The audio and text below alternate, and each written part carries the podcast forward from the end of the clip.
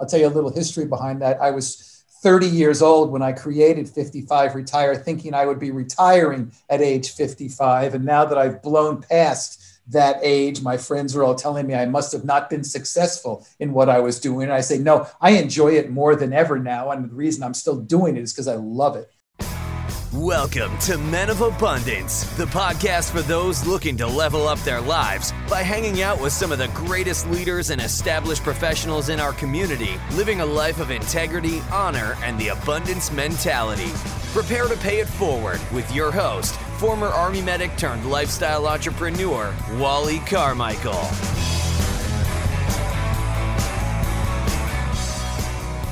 What is going on, Men of Abundance? I am Wally Carmichael, your founder and host of the Men of Abundance podcast, the Pay It Forward community, proving to you that you can, in fact, live a life of abundance in family, faith, finances, and fitness on your way to having more. You don't have to wait until you so called get there or make it.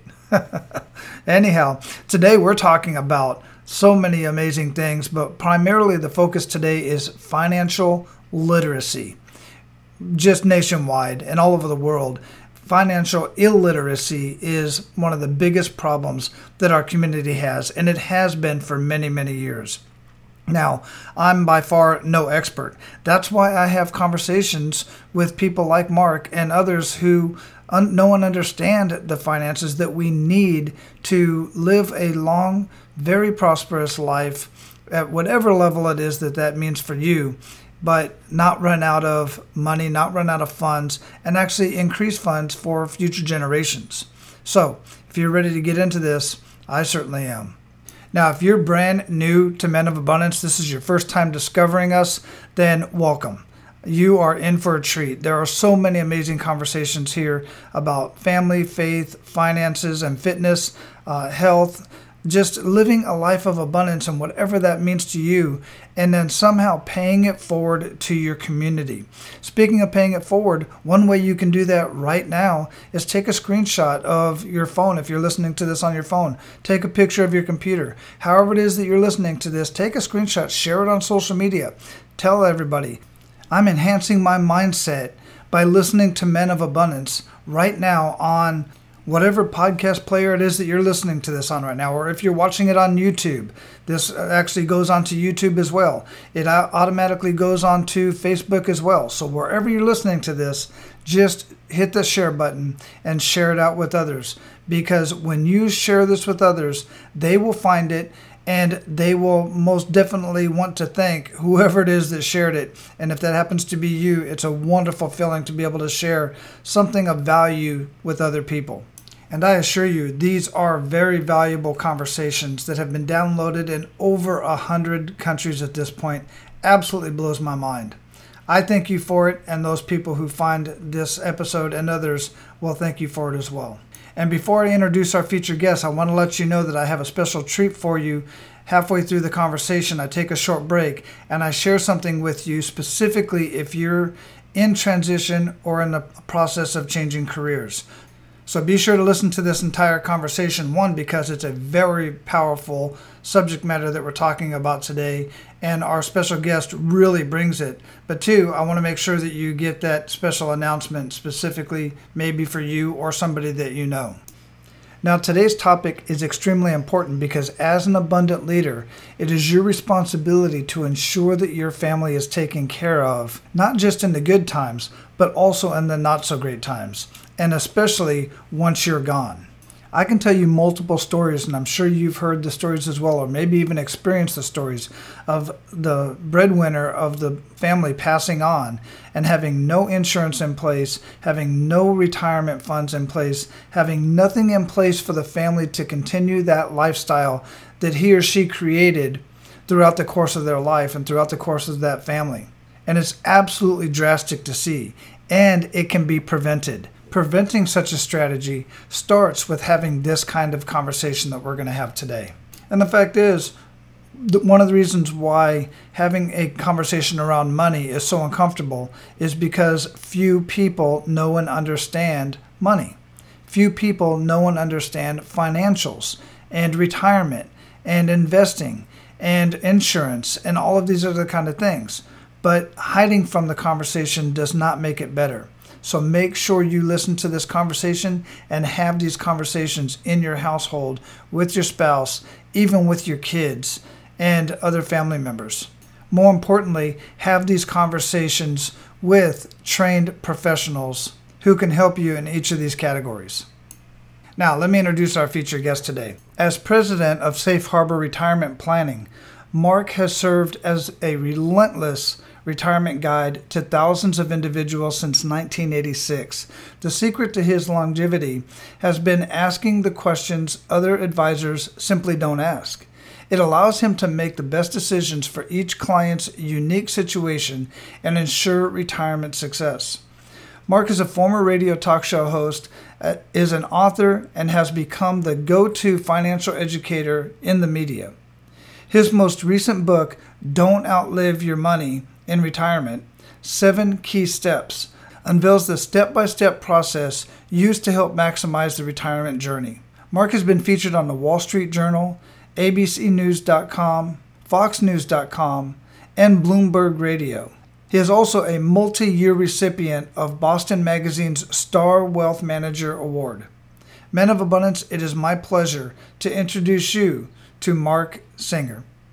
Mark, welcome to Men of Abundance, brother. How you doing? I'm doing good. How are you, Wally? I'm um, excellent. Where are you at in the world? I am up in Beantown, up in Boston. Beantown, Boston baked beans. I used to love yes, those. sir. I used to eat those like they were going out of style, man. I, did they ever go out of style? I don't know if they did or not. Uh, in, in, my house, they did. It was never a favorite in my house, but I'm sure a lot of people are eating them. That's funny. Yeah, there used to be. There was a time when I used to consume a whole lot of them, man. That was crazy. Um, funny funny, funny. Um, so, you know, I like to start out with an attitude of gratitude. Man, what do you have to be grateful for today, Mark? You know, it, it's funny as we've been living through this pandemic, you know, since March and all the lockdowns and all the things that have happened. You, you sort of get back to grassroots and what really matters. And uh, to be honest with you, and it may sound so trite, I'm just glad I am who I am, where I am, and what I do you know, that my family is well. Um, you know, you just get back down to the basics. You know, who knew that in the financial services business, we would be one of the vis- businesses that would, you know, not be hurt by this pandemic, right? Because I've got a lot of friends mm. who have businesses that have been impacted dramatically. But I guess I was very fortunate to be in the place that I'm in. You know, it hasn't impacted me, fortunately, financially my family, my daughter, my granddaughter, everybody's well. My granddaughter's on top of the world, which makes me on top of the world. You know, it's it it just seems to be all good, and and and I, I feel a lot of gratitude for that. Wow, yeah, absolutely. I 100%. Um, I, I dig that, and I'm glad for you. I'm very happy for you. My family and I are in the same situation. A lot of things were put in place um, years ago, quite frankly, that set us up so that during this time, this last year, not only have we, I can say we really haven't been, hasn't affected our lifestyle too much, other than the fact that one of the reasons why I moved to Tampa, Florida, so I could go to Disney World and and and uh, Universal Studios and the parks as much as we possibly wanted to. How's um, that working out? well, as soon as as soon as they opened up, Universal did very well, and we've yep. been to Universal several times since you know the summertime. Yep. But Disney just didn't get it right, man, and uh, so we pulled our annual passes from Disney.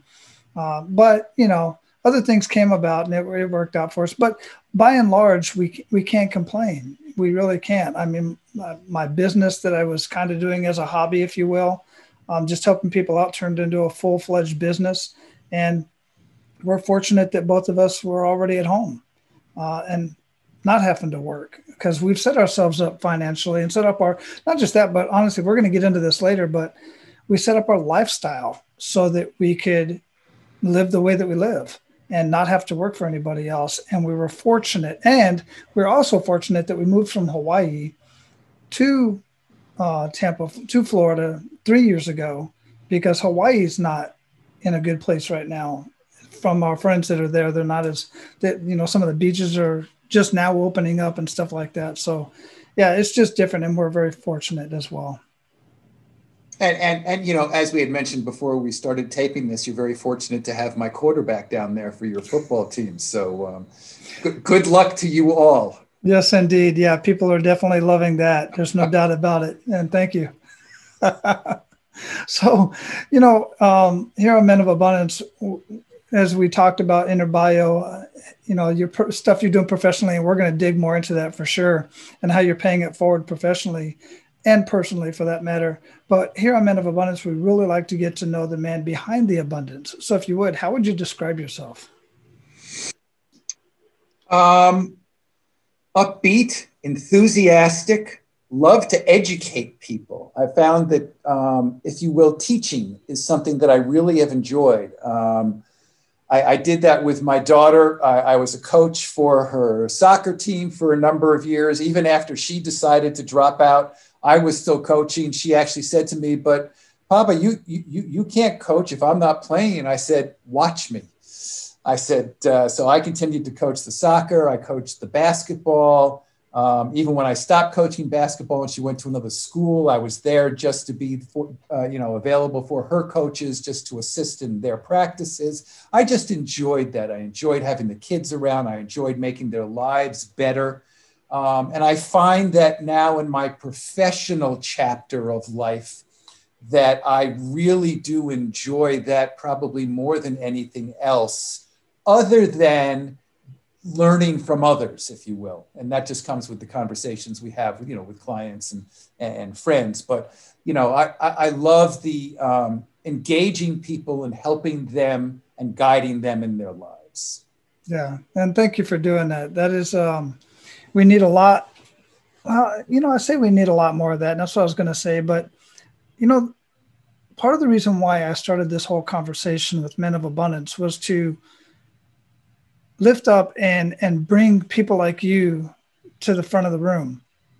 Because oftentimes people doing what you do and people in our community they're somewhere in the back and nobody's really paying attention to what they're doing and they're doing amazing things and they're not tooting their own horn. So that's what i'm here for to toot your horn for you and show you and show others that there are more amazing people in the world than the few that you see on the news every single day, you know, every week. If, you, if you're one that watches the news on a regular basis, I've given that up quite some time ago. I used to it, literally sit in an office all day and watch CNN on a loop all yeah. day long. And I'll tell you, you become so cynical, especially yeah. when you're in the medical field and dealing with people out in, out in the streets all day. You, you get very cynical very quickly you know, I, I want to go back to something you just said, Wally, which was, you know, you know, we don't toot our horn, and but it, I think it's even beyond that because I have conversations with my friends about this. We, as an educator, if you will, as a teacher, I, I sometimes I take that for granted. I don't understand truly the impact that we make on people's lives mm-hmm. until they turn around and tell us, or until I go on a podcast like that and they go, "Oh gosh, I wish you would be telling more people like this." So it's really great, you know, for those of us who don't, you know, don't, you know, just put ourselves out there and say, hey, listen to me, listen to me. We just do what we do. And I, I love the fact that we sometimes, it's not often, um, but when we do get that piece of feedback, when we do get that information back of how much of an impact we've made on somebody's lives, it's so rewarding to us as well. Yeah, absolutely. Sometimes uh, speaking into the mic and usually it's talking with somebody else but even when i'm doing it on my own or doing some live video you're you're wondering is anybody out there listening? And then every once in a while you get that email or that feedback one way or another and you're like yes i can yep. go on another week. Yeah. You know? You know and, and you know so, sometimes you think about you know you, you have to give at a level. And whether it's personally or wisdom or financially to such a degree that oh my gosh if i can't help a million people i can't do anything. Well mm. reality is if you just do it one at a time you know then you're making a big big impact for that one person. And that's really important and impactful. Absolutely. That's a big big issue that a lot of people have is they try to, you know, there's this whole adage about go big or go home. But you know what?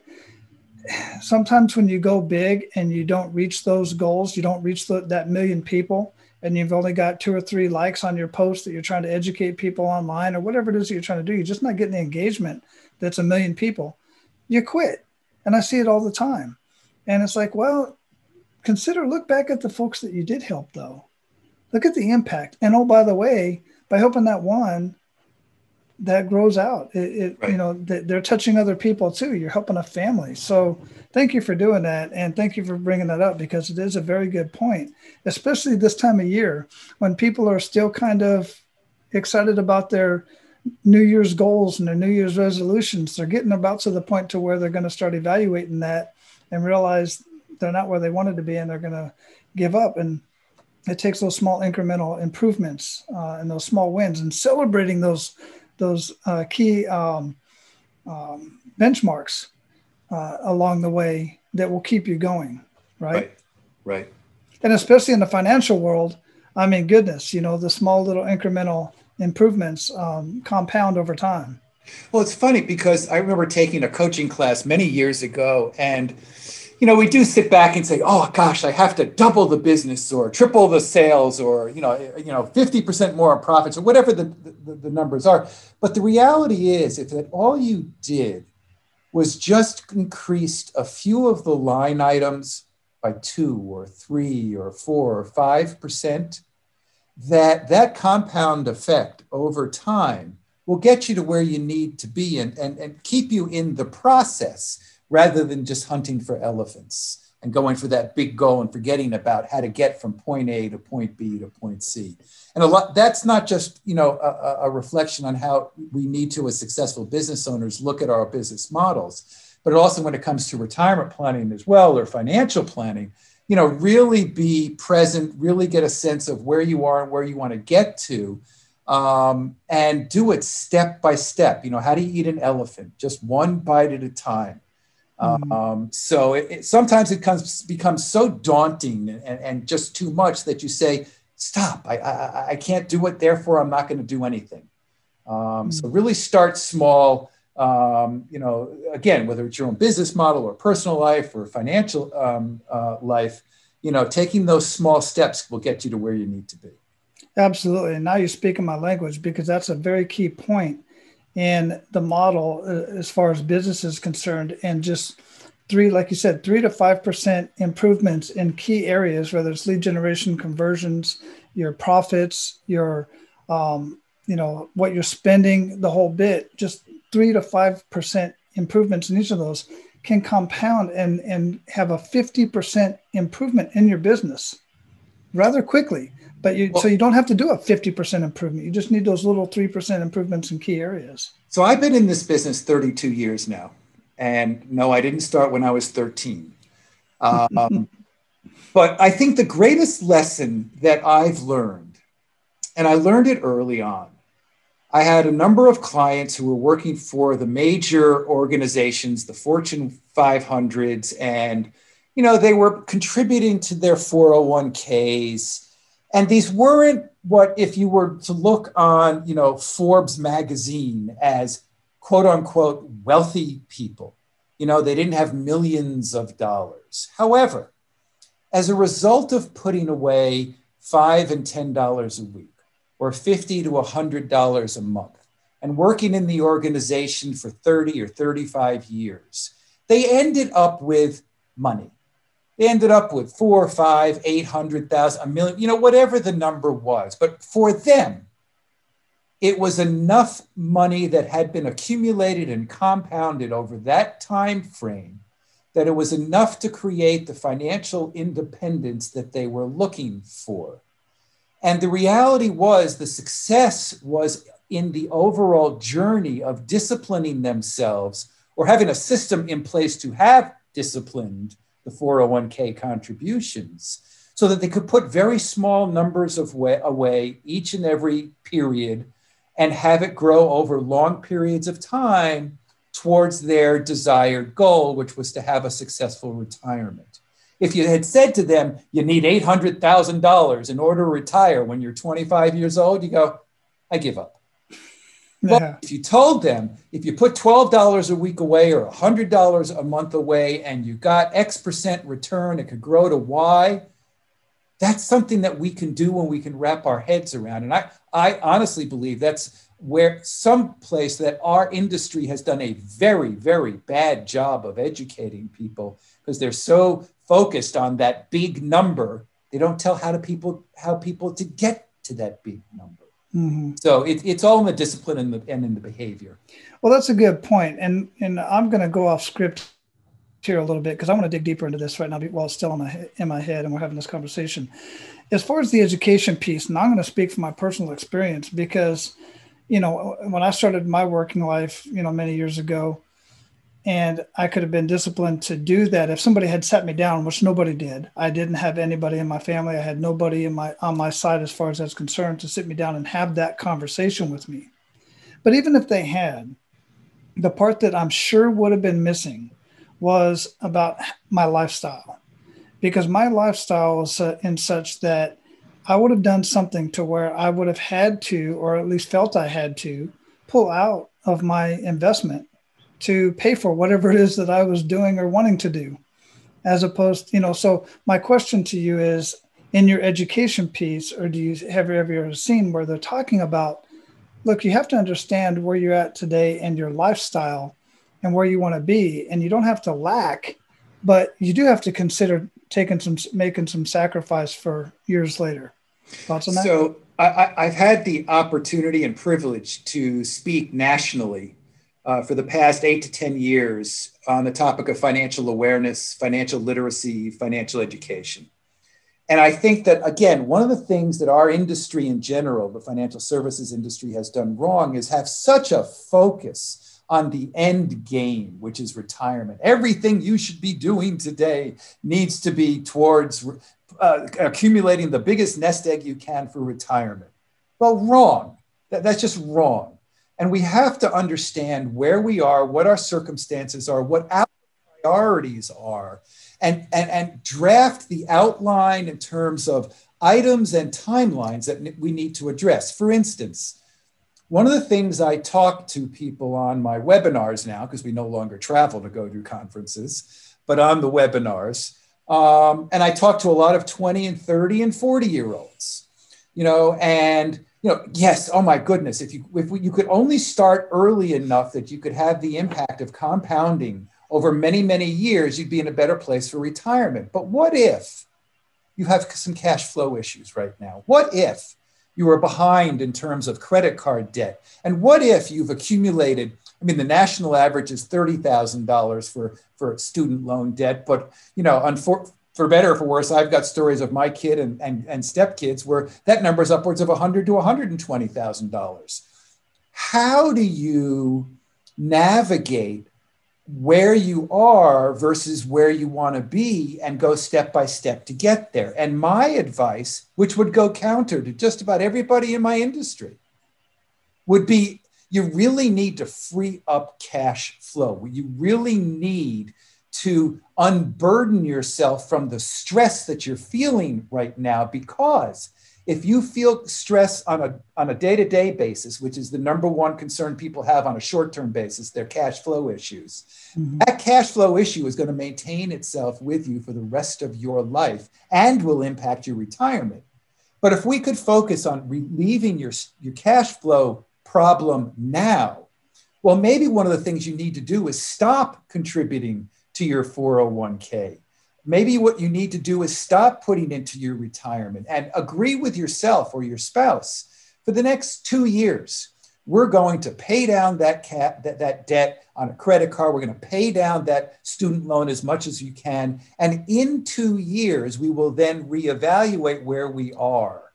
So i think that recognizing that there is a journey not just an end we have to figure out because the answer isn't the same for everybody some people, you know, some people don't have obligations in their 20s, so it's easy to put money away. Uh, you know, eh, we show those numbers. I mean, they're, they're spectacular, but mm-hmm. some have a different situation. And again, don't have an income that's enough to overcome the debt or the student loans or have kids early or whatever it is. We have to recognize the human being in this whole structure and then help them out with the finances.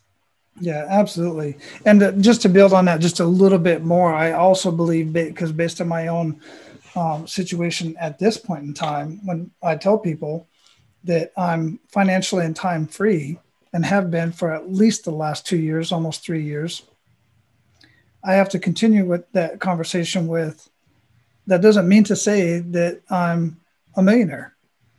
I just set my lifestyle up in such a way that my cars are paid off. We have no debt. We have, you know, cash flow for the rest of my life because I'm retired uh, military and my, you know, benefits from the VA and stuff like that. And plus, I have other income that I've developed and built over the course of time. You know, so I, I'm set. But it's hard to have that conversation with my 20 year old self who who right. wanted the private jet and you know to live on islands which i have lived on islands uh, around the world but you know who want to own an island let's say you know like tony robbins or somebody like that. That's my 20 year old self. You couldn't have the conversation of my lifestyle today then because i'm living my lifestyle the way i want to live but it's not because i'm extremely wealthy. It's because of my lifestyle the way we've set ourselves up. Right. And you know you talk about your 20 something self it was it was uh, i'll address that in a couple of different ways. Um, the industry and i don't know how far the technology has gone or how prevalent it is but if, uh, just a couple of years ago um, one of the big uh, brokerage houses was creating technology to um, show you if you're 30 years old who you are when you're 65 to, to, be able to give you facial recognition that okay now this is me. Because one of the problems is if, if, if i give up the money today how's it going to impact me today? And who am i actually benefiting tomorrow? Well if you can say that th- that's me you know that's what i'm going to be looking like at 65 then maybe it'll free you up a little bit more to put money away because you're actually benefiting yourself right? Because you don't know who that person is. But the other side of that is I was 27 years old when I hired a financial planner. I had no money.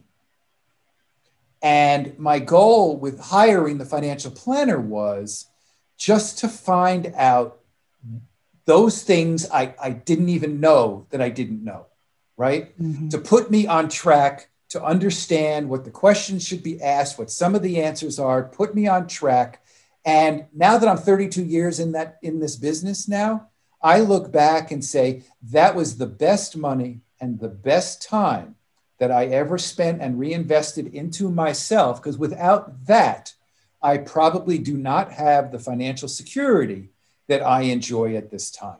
Hmm. Good for you, and very smart of you to do that. Let's see if we can get back on track.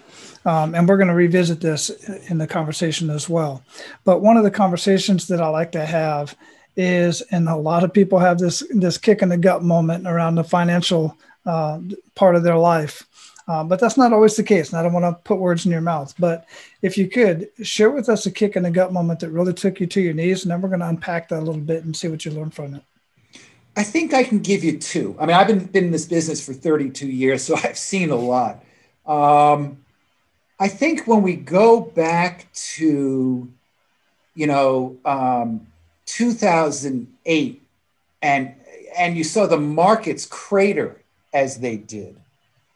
Um, that was a kick in the gut at a number of different levels where you know uh, my business model is such that we get paid based on how much how many assets we're, we're managing. It's called the assets under management. You know if you do well we do well. If you don't do so well we don't do so well. So we're on the same side of the table as you are. If we can help you grow the money we all it's a win-win.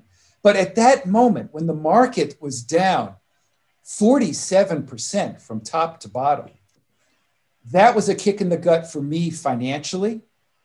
That was a kick in the gut potentially for my relationships with my clients. And I had to learn at that moment because we I had never been in that business, you know, uh, and seen that how to respond and how to react and what was important. And I remember there was a study that came out from our industry soon thereafter that said the typical broker or advisor didn't get in touch with their clients after that for months. we increased the frequency of our communications and we were calling our clients. We called our A clients three times over the next three weeks, literally every single one of them. How you doing? What's happening? And at that moment, it was more about how they were personally than they were financially. You know, how are things going on? So it helped to inform me what was important at the time, and as much at the time when I and I wasn't financially secure. So that that that impact to me and my business was dramatic. But it made me focus on what was truly important, which were the relationship and the fact that, oh, by the way, we will recover. Okay. And that was part of the message we had to, we had to share with our clients. The other part of that story, which is very interesting, and it speaks to more me than anything else. At the same time, I was visiting my daughter who was spending her semester abroad in Barcelona. And we took the opportunity to not just go to Barcelona, but we started in Portugal. We went to various places in Spain. And we, instead of spending just two or three days with her, we took two weeks and we, we visited all sorts of places. And one day, I happened to be at the base. I'll never, ever, ever forget this at the base of the Rock of Gibraltar. And I actually had my cell phone with me. And I am on the phone with a client of mine in the midst of this debacle, and the whole world is crumbling, and the markets are going south. And my client says to me, How dare you not be in your office when this is happening? And I went, What? Are, are, we on the phone right now? Am I talking with you right now? He said, Yes. I said, what, what do you possibly think I could have done if I was behind my office and I'm with, on my phone in my office ver- versus being here in Spain on my phone? And what it told me was that, and that was the first time I had one of my clients who was worth more than a million dollars at the time, that I didn't want that relationship. I didn't need that type of conversation as I'm trying to help people and they are judging me when they're feeling pain. I didn't put that pain on you. And by the way, I'm here to help you, even in the time when maybe I should be on vacation. So it, I, I started to take a real hard look at the types of relationships that I had within the business model and realized that I really just wanted to work with people that it was a joy to work with. You know, my goal, my goal is really to be impactful for people, make a significant value uh, difference in their lives, but I also need to enjoy the journey. And so th- that's something that I learned during that time. Yeah, I love that. And I totally agree with that. And it was a valid question back at him. You know, what, what were you going to do any different? Right, right. I wasn't going to stop it if I was in my office, right?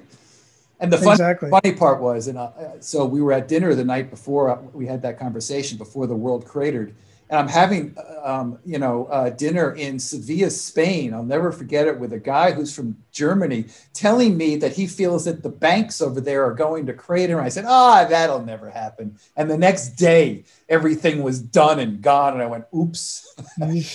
never know, man. Never say very much. Never say never. Absolutely. It's interesting in bringing it into today with what's going on with the lockdowns and everything. Um, I was in a mastermind group with several other business strategists, and the question came up you know, how do you feel about, I'm paraphrasing, but how do you feel about charging people uh, for your services with everything that's going on with so many people suffering right now? And my comment was, and it was others agreed with the comment and actually echoed it is that you know there's always there's always people suffering in the world. That's never changed.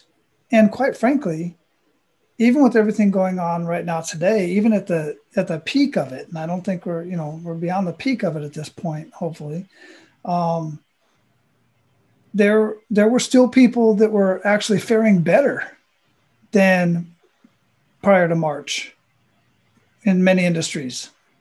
My industry, for one, it was doing, I was kind of playing around with the idea and working with a few clients, but got super busy come May, June, July. Because at that point, up until that point, businesses thought having a business consultant and a coach and somebody who knew more about business than them was a luxury. Now it's a necessity. They're seeing some of them are smart enough to see that now, and the the ROI is there. So it was doing much better for me, and I recognize that other industries aren't doing as well. But some, even in the restaurant industry, had innovated in such a way that they've actually completely pivoted their business and doing much better. So my point being, there's always suffering going on in the world, and you know you should go on with your life and do what you do and not feel guilty about doing it, even if you're doing it from Spain or doing it from your office. So uh, let's take that pandemic issue and, and the realities of that one step further, particularly within the retirement planning business. So it's very interesting. One of you know the biggest fear the studies say with regards to retirement is the fear of running out of money, right? We're living longer, we're living better. Will I have enough money to retire? You know, AARP says that the majority of people who are going to be facing their normal retirement age will defer their retirements till later. And the number one reason why is because they don't have enough money. Well, the conversations we have with our clients is even more than that because if you de- delve even deeper beyond the typical financial jargon, financial industry conversation just about money, the one of the biggest fears is what do I do with the rest of my life? How am I going to fill it? How am I going to have a rewarding life, a fulfilling life? And what happened during the pandemic was, and the lockdowns, was a look into if you are closing in on retirement, what retirement might look like for you. You no longer have an office to go to. You're now home 24 7 with your lovely spouse who really only signed up with you for lunch, not for life. Right? Mm-hmm. and there was a real reality check. And the interesting part about that was that it, it was the compelling thought in my head that started me along my journey of writing my fourth book, which was, you know, don't outlive your money in retirement. And I started out by talking about what is retirement really going to look like? And now that people are looking at it square in the face and realizing it's more than just the money, how do we work with it? How do we plan for it? How do we take that fear off? Oftentimes, when he retires, she goes out and goes to work. I don't want to be with him all my life. Funny story I've got a client, they're in their 70s, both of them. They're going to retire this year. I said, I said, so what's, you know, what, what keeps you up at night? What are your concerns? He says, well, you know, I like to play golf, but I can only play like three days a week. I, I don't know what I'm going to do with the rest of my life. And I turned to her, who's also retiring this year. I said to her, I said, so what, what keeps you up at night? She says, I don't know what I'm going to do with him. So we really have to understand it as part of the conversations we have with our clients. It's much, you know, it's more about the psychology and the emotions and the, the, the, way we lead our life and our journey when you transition into retirement than it is about money. Because mm-hmm. you have enough money, it doesn't necessarily mean you're going to have a successful retirement outcome. It just means you have enough money. So we spend a lot of time with our clients talking about both sides. And to be honest with you, if we have an hour's conversation with our clients, five minutes is about money management, and the other 55 is about life, because that's what really drives us. That's what really gives us, you know, the joy of the journey. And that's very true. And that's my personal experience as well, because for all intents and purposes, I retired two and a half, almost three years ago and then my wife went to work she never had to work you know we set up our lifestyle so that she didn't have to work she would go because she wanted to um, but then she went to work and then the, the company decided that they wanted her, everybody to kind of start working from home she didn't want to she ended up staying there they set her up at home and then the pandemic came and she had to work from home that lasted about three months because she didn't like working from home for one uh, and two, she defeated the purpose. She wasn't out of the house anymore. Um, and it really was because of that, so that we could uh, do what I do here. P- meander around the house, do some stuff around the house, and then come do some stuff in here and have these conversations. And other than that, I'm bugging her all day long. Yep. So you know, it, it's interesting because, you know, so so many of my clients really are financially set and again that doesn't mean they have millions of dollars right it just means they're financially set you know we typically work with people who maybe they have you know 500 or 750 thousand dollars up to you know two three five seven million dollars you know it, it, and for them for the most part it isn't about the money. They typically get to me you know a handful of years before retirement help make the transition. But one of my most rewarding relationships and conversations actually um, is with people who where we can make who, who come to us earlier than that. And I, I mentioned that because it's top of mind for me because just this morning at 10 o'clock i had a phone call with somebody who's 47 and he says i'm a firefighter and i'm going to retire in eight to 10 years i need to know what i need to do and he doesn't have lots of money, but like me when I was 27, he wants to know just what are the questions? What do I need to do? My kids are five and 13, and when they're going to college, I may be retiring. How do I deal with all of that? How do I protect what I have? How do I make sure my wife is going to be protected in the event that I'm not here? So uh, I love the fact that we can talk to people well in advance of retirement and put them in a place where they'll really succeed. And again, it's not that you have millions of dollars. It's just you've put your pla- in yourself in a place to understand what you need to do, have gone through the steps, understand what you need to do with your money and your life, and created the necessary balance to enjoy the journey. Yeah, absolutely. So let's get into the education that you're doing because you mentioned that you're you're educating people around, you know, fiscal education, which is has been said for many, many years. It's definitely what's missing in our society. The fiscal education is uh, lack of fiscal education, quite frankly, is appalling. Uh, and it's the reason why there's so many people that get into so many financial problems and then don't understand how everything else in the in, in the world works as far as their money money in general is concerned so how are you paying it forward what is this education that you're doing and what are some good news stories coming out of that so you know uh, we, i have uh, three different topics that we talk in general one is um, how to manage cash flow and debt one is out a lot to the corporate world which is how to reduce stress if you're under 50 and then the sec the last one is how to reduce stress if you're over 50. But in all three of those, there's two topics that I repeat each and every time. The first is the lesson of we were talking about contributing to the 401ks and starting early. And I tell the story that if all you do is start at the age of 20 and put in $166 a month, which was the old $2,000 a year for your IRA contribution, and then only contributed for eight years and then never again, and then retire at 67, versus somebody who started at 28, contributed the same $2,000 a year every year until they were 67. They actually have less money than the person who started earlier and only invested for eight years assuming the same, uh, same return. So that's one of the lessons we talk about starting early. But when you talk about, you know, um, money being a taboo topic, it isn't one of those things, you know, it's sort of almost like, you know, politics is today. You can't have that conversation. You lose friends and family members. Mm-hmm. Um, money is one of those that if you ask your parents or your grandparents about it, they just think you're, you know, you're greedy and, and, you want to get access to their money. And that's not why we're asking the question. We just want to know they're okay. So I, I have a, a topic called the intergenerational conversation. And it deals with three different generations, if you will, for me, my mom, and when my dad was around, having conversations with them upstream.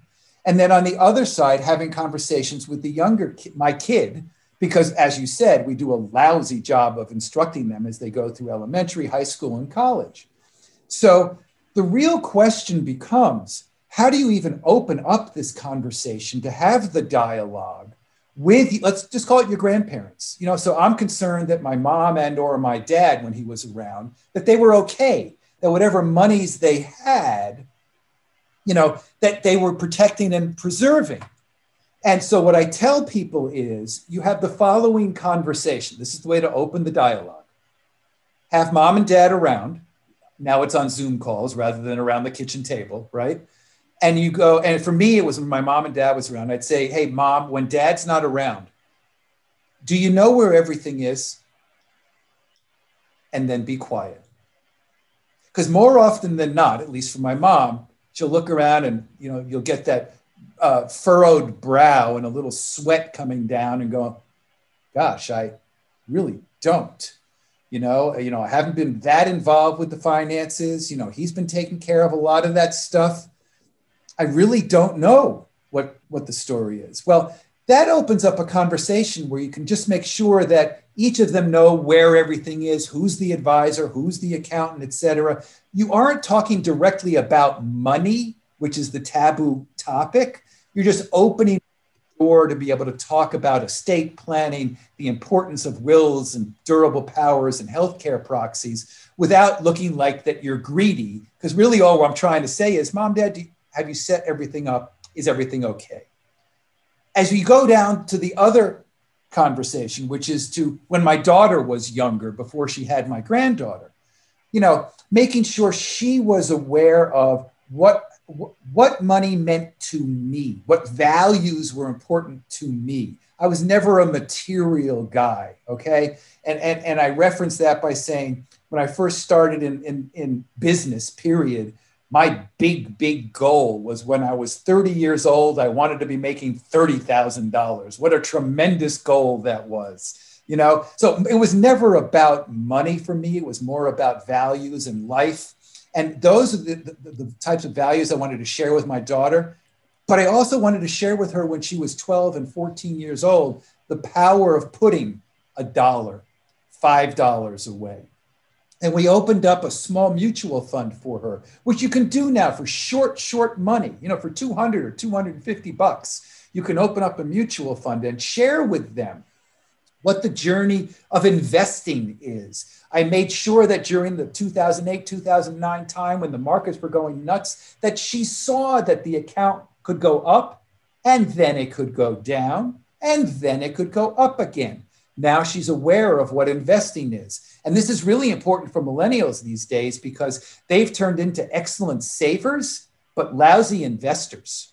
Um, we, we, the market has crashed twice during their early time, and it's scared a lot of millennials away. So let's bring them back. Let's show them. Let's give them, uh, you know, an a, a education in terms of what the market is and what your expectations should be. Yeah, this is definitely a topic that people. I remember actually in my mid 20s, I started picking up a lot of different books um, on investing and some that were recommended to me, and I'd read through them and learn here and there. And I tried to be self taught, but until I did like you and actually sat down with somebody who was that was their profession, who I've known for years now, um, you know, I found out I just, this is just me personally. I didn't need to know all the specifics about it. I just here's the here's the one thing I wanted to get back to in that the ability to find somebody that you can trust to manage your money or to advise you on managing your money because we've all heard the stories. It's the same with insurance. Insurance is one of those things to me that I just I can't stand it. I've been burned too many times through insurance and it's just it's just annoying, but it's one of those necessary things you have to have it's one of those things I feel as a man of abundance that, like, for instance, somebody in my position who has everything in place, I have income for life. I don't have to worry about that. But if something happens to me, what's that going to do for my, my, my family, my wife and my the one boy that we still have home? Well, insurance. That's what helps me sleep at night and helps me drive down the street without, you know, little fear. I don't go crazy or anything, but you get the point. But the point is, you know, getting finding somebody that you can trust in in helping you and educating you enough, and then being able to hand over my money and invest into something. You know, you, you bring up a good point because you know if if you were a prospective client and you called me up and you wanted to know what I did and how I did it and whether or not it would benefit you, I, I can't just open the door and you trust me. Okay. It doesn't work that way, it takes time. But the burden, to be honest with you, and it's something that a lot of people don't do, you have to do your homework as well. You have to be accountable as well. You have to spend the time. And one of the things that we do with our clients is, of course, I'm accountable for everything that I do, but I make sure my clients are accountable too. Uh, you know, if you go to the doctor and you do not reveal certain things that you feel or that are happening to them, you can't get the proper prescription. We expect the same thing within our business. I am going to be fully disclose what I'm thinking, how I'm thinking about it, how it's going to impact you, what the pluses and minuses are for you. You know, if you go this way, this will happen. If you go this way, this will happen. And you, as an adult, have to make an informed decision. But I can't give you all of that if you don't give me all from you as well. And it starts with, and it was the, one of the chapters in my first book, um, which was a whole chapter designated just to how to interview for a financial planner because there's so many of us out there, so many shapes and sizes and colors mm-hmm. And, and different angles, you know. So you really have to do your homework, go in with the right questions, make sure that if you're having a hard issue, you're not going to a podiatrist, right? You, you really need to make sure that it's the proper fit, proper chemistry. You understand what the person is doing, how they do it, how they get paid, and then make sure that you know you're on board completely they're on board completely unfortunately we never read the headline that plane lands safely. We only see the headlines where things go wrong. And unfortunately not just in our industry but every industry. You know we see those 1% of the people or whatever the number is that create the headlines that destroy it for the rest of us that are doing good and doing right. So you need to do your homework to end up with the with, with the right type of person. Um, and you know, again, that goes on my side as well. I have to make sure I vet the people I'm talking to to make sure that I can add the value and I'm going to enjoy the journey as much as they think they're going to get rewarded for the relationship as well.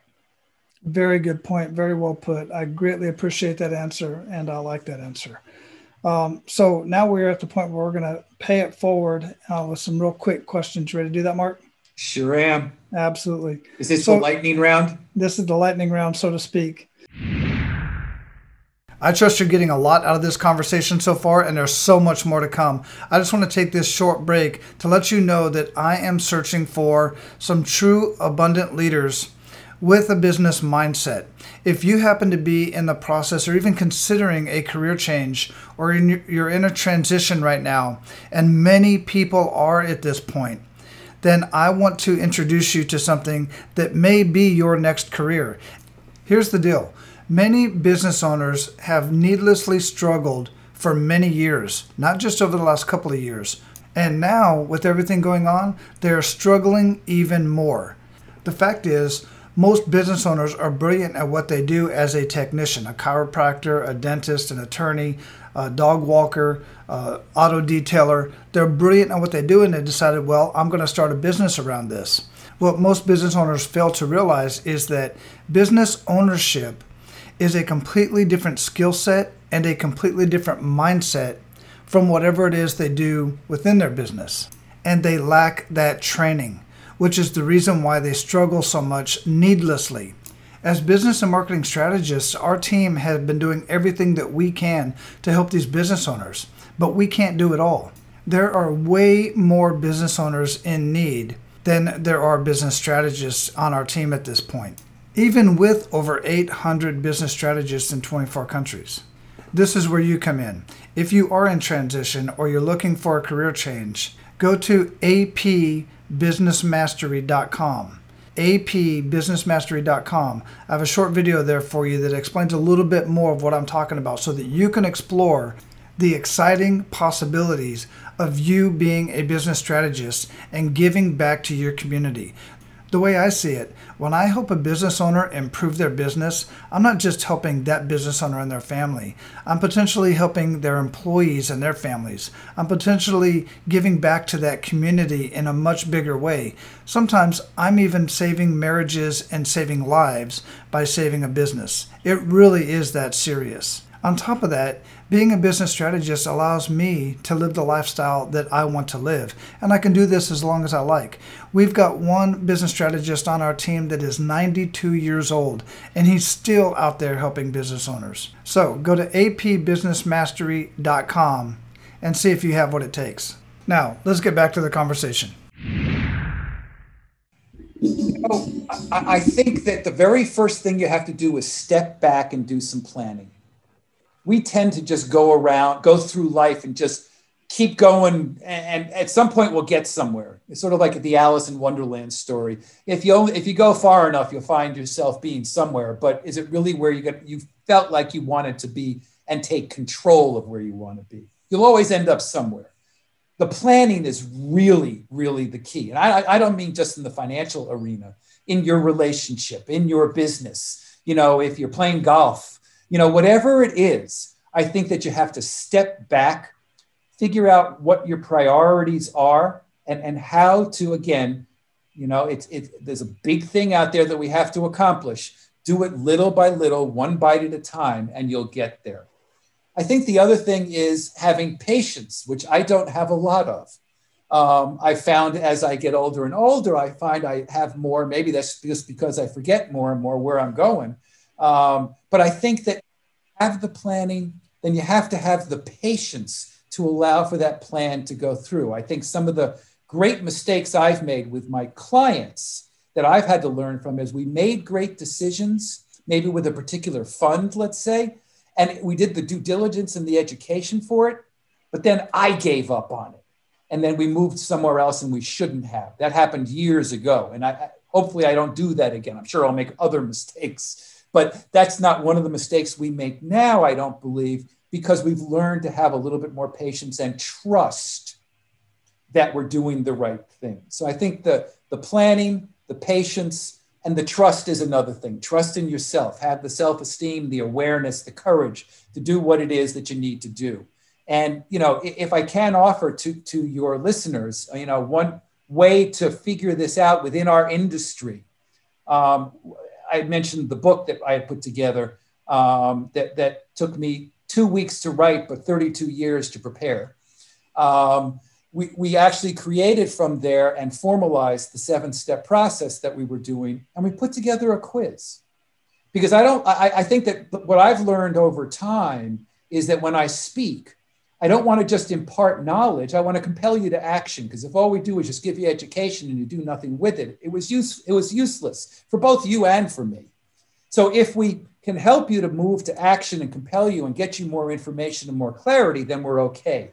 So we created a, a three minute quiz. It's 15 questions. Once you get through those questions, we actually score your answers and you will find out where you are with regards to your retirement preparedness. And then we'll give you some, uh, we actually like the fact, again, I love to give value. If you finish the quiz, We'll give you the first chapter of the book, right? Uh, but even more importantly, in the first chapter of the book are a couple of worksheets that will help you to get more control of and more clarity of the whole retirement process. Excellent. That sounds awesome. And I, you know, if, if, if your listeners are interested, they can go to, because we just literally completed the landing page just recently, so it's top of mind. Um, you can go to retire now quiz retirenow.com. That's retirenowquiz.com. You'll get a one minute video of me and talking you through it. Take you two to three minutes to finish the quiz, and then you'll get your bonuses and get some more clarity. That's a heck of a URL that you were able to grab there. Thank you, Daddy.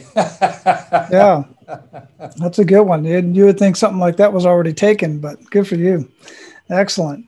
So, what do you feel holds most people back from living their life of true abundance?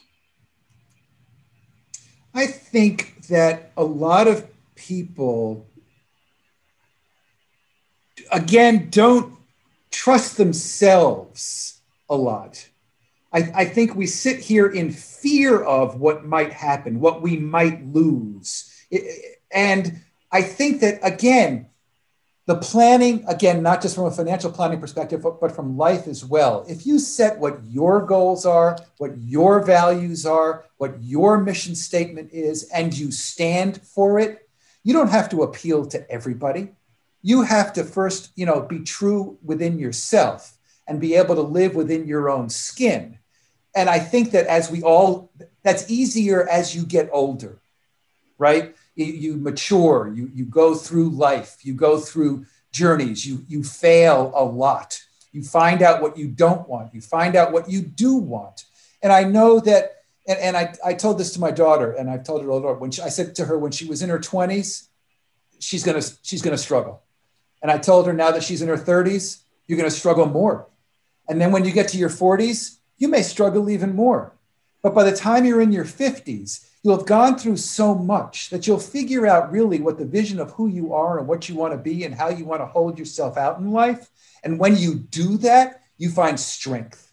And when you have that strength, you can do what you want to do and you'll find a much more rewarding and fulfilling life. Yeah, absolutely. Absolutely. I agree with that. So, what does being a man of abundance mean to you, Mark? I get so much fulfillment and joy now that I've come to be comfortable in my own skin and where I am and what my journey has been and what my future looks like.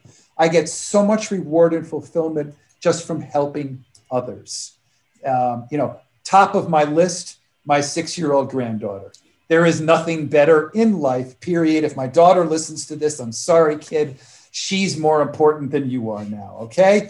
um, it, it's just so much fun to see that you can give so much and just unconditionally and see how someone can grow with that information, knowledge, wisdom, value, um, and how much it comes back to me to just see her grow, to see my kid who's now in her 30s grow and learn and how she's failed and picked herself back up and and done things. And now that, you know, I'm in a place where abundance, if you will, I feel financially secure, I feel comfortable with who I am, it gives me the freedom and the flexibility to do more giving back in terms of the education. It's not about me anymore. It's about you or the people I'm talking to. And as they all say, the more you give, the more you get back in return. Mm-hmm. I'm finding that, and and it's a it's a joyous place to be. Yeah, absolutely. Total, definitely. That is a fact. And that's been, I'm living proof of that myself personally. So, and that's beautiful. Thanks for sharing that, especially with your six year old grandchild. I totally get that, man. So, we're going to close this up. But before we do, one, what did we not talk about um, that you want to make sure that our we get out of our conversation today? And we'll definitely have retirenowquiz.com linked up in the show notes. If there's any other way that uh, listeners can get a hold of you, please share that otherwise, you know, that'll be fine. Yeah, I think the retire now quiz is, is the action item. Um, we, we, I guess I had too much time on my hands this past year where I wrote the fourth book and then also blew up and built a brand new website. And I think on the website, which is 55retire.com, the number 55 retire. By the way, I'll tell you a little history behind that. I was 30 years old when I created 55 Retire, thinking I would be retiring at age 55. And now that I've blown past that age, my friends are all telling me I must have not been successful in what I was doing. And I say, no, I enjoy it more than ever now. And the reason I'm still doing it is because I love it. Um, but 55 Retire, I'll give you a whole bunch of videos and stuff. But I, I really think the real key and the number one mistake people make is if they just don't take control of their own affairs let life continue to go on, not not you know putting their heads in the sand and hoping things will go away. And the planning will help to at least give you a vision of what some of the questions might be, what you didn't know that you didn't even know, and put you on track, whether it's financially, personally, cash flow wise, whatever it is. Do the planning, step back, take control of your own lives. And I think it will, it, you, you will pay yourself many, many times over. Yeah, absolutely. Well, thanks for sharing that. Great words of uh, great, great advice. Great words of wisdom, and um, something to move forward with, guys. Pay attention to that.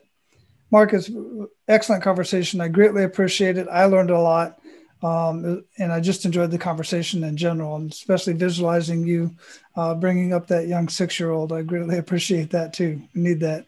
Uh, so go out, live your life of abundance, keep paying it forward like you are. You're making a huge impact, and I greatly appreciate it.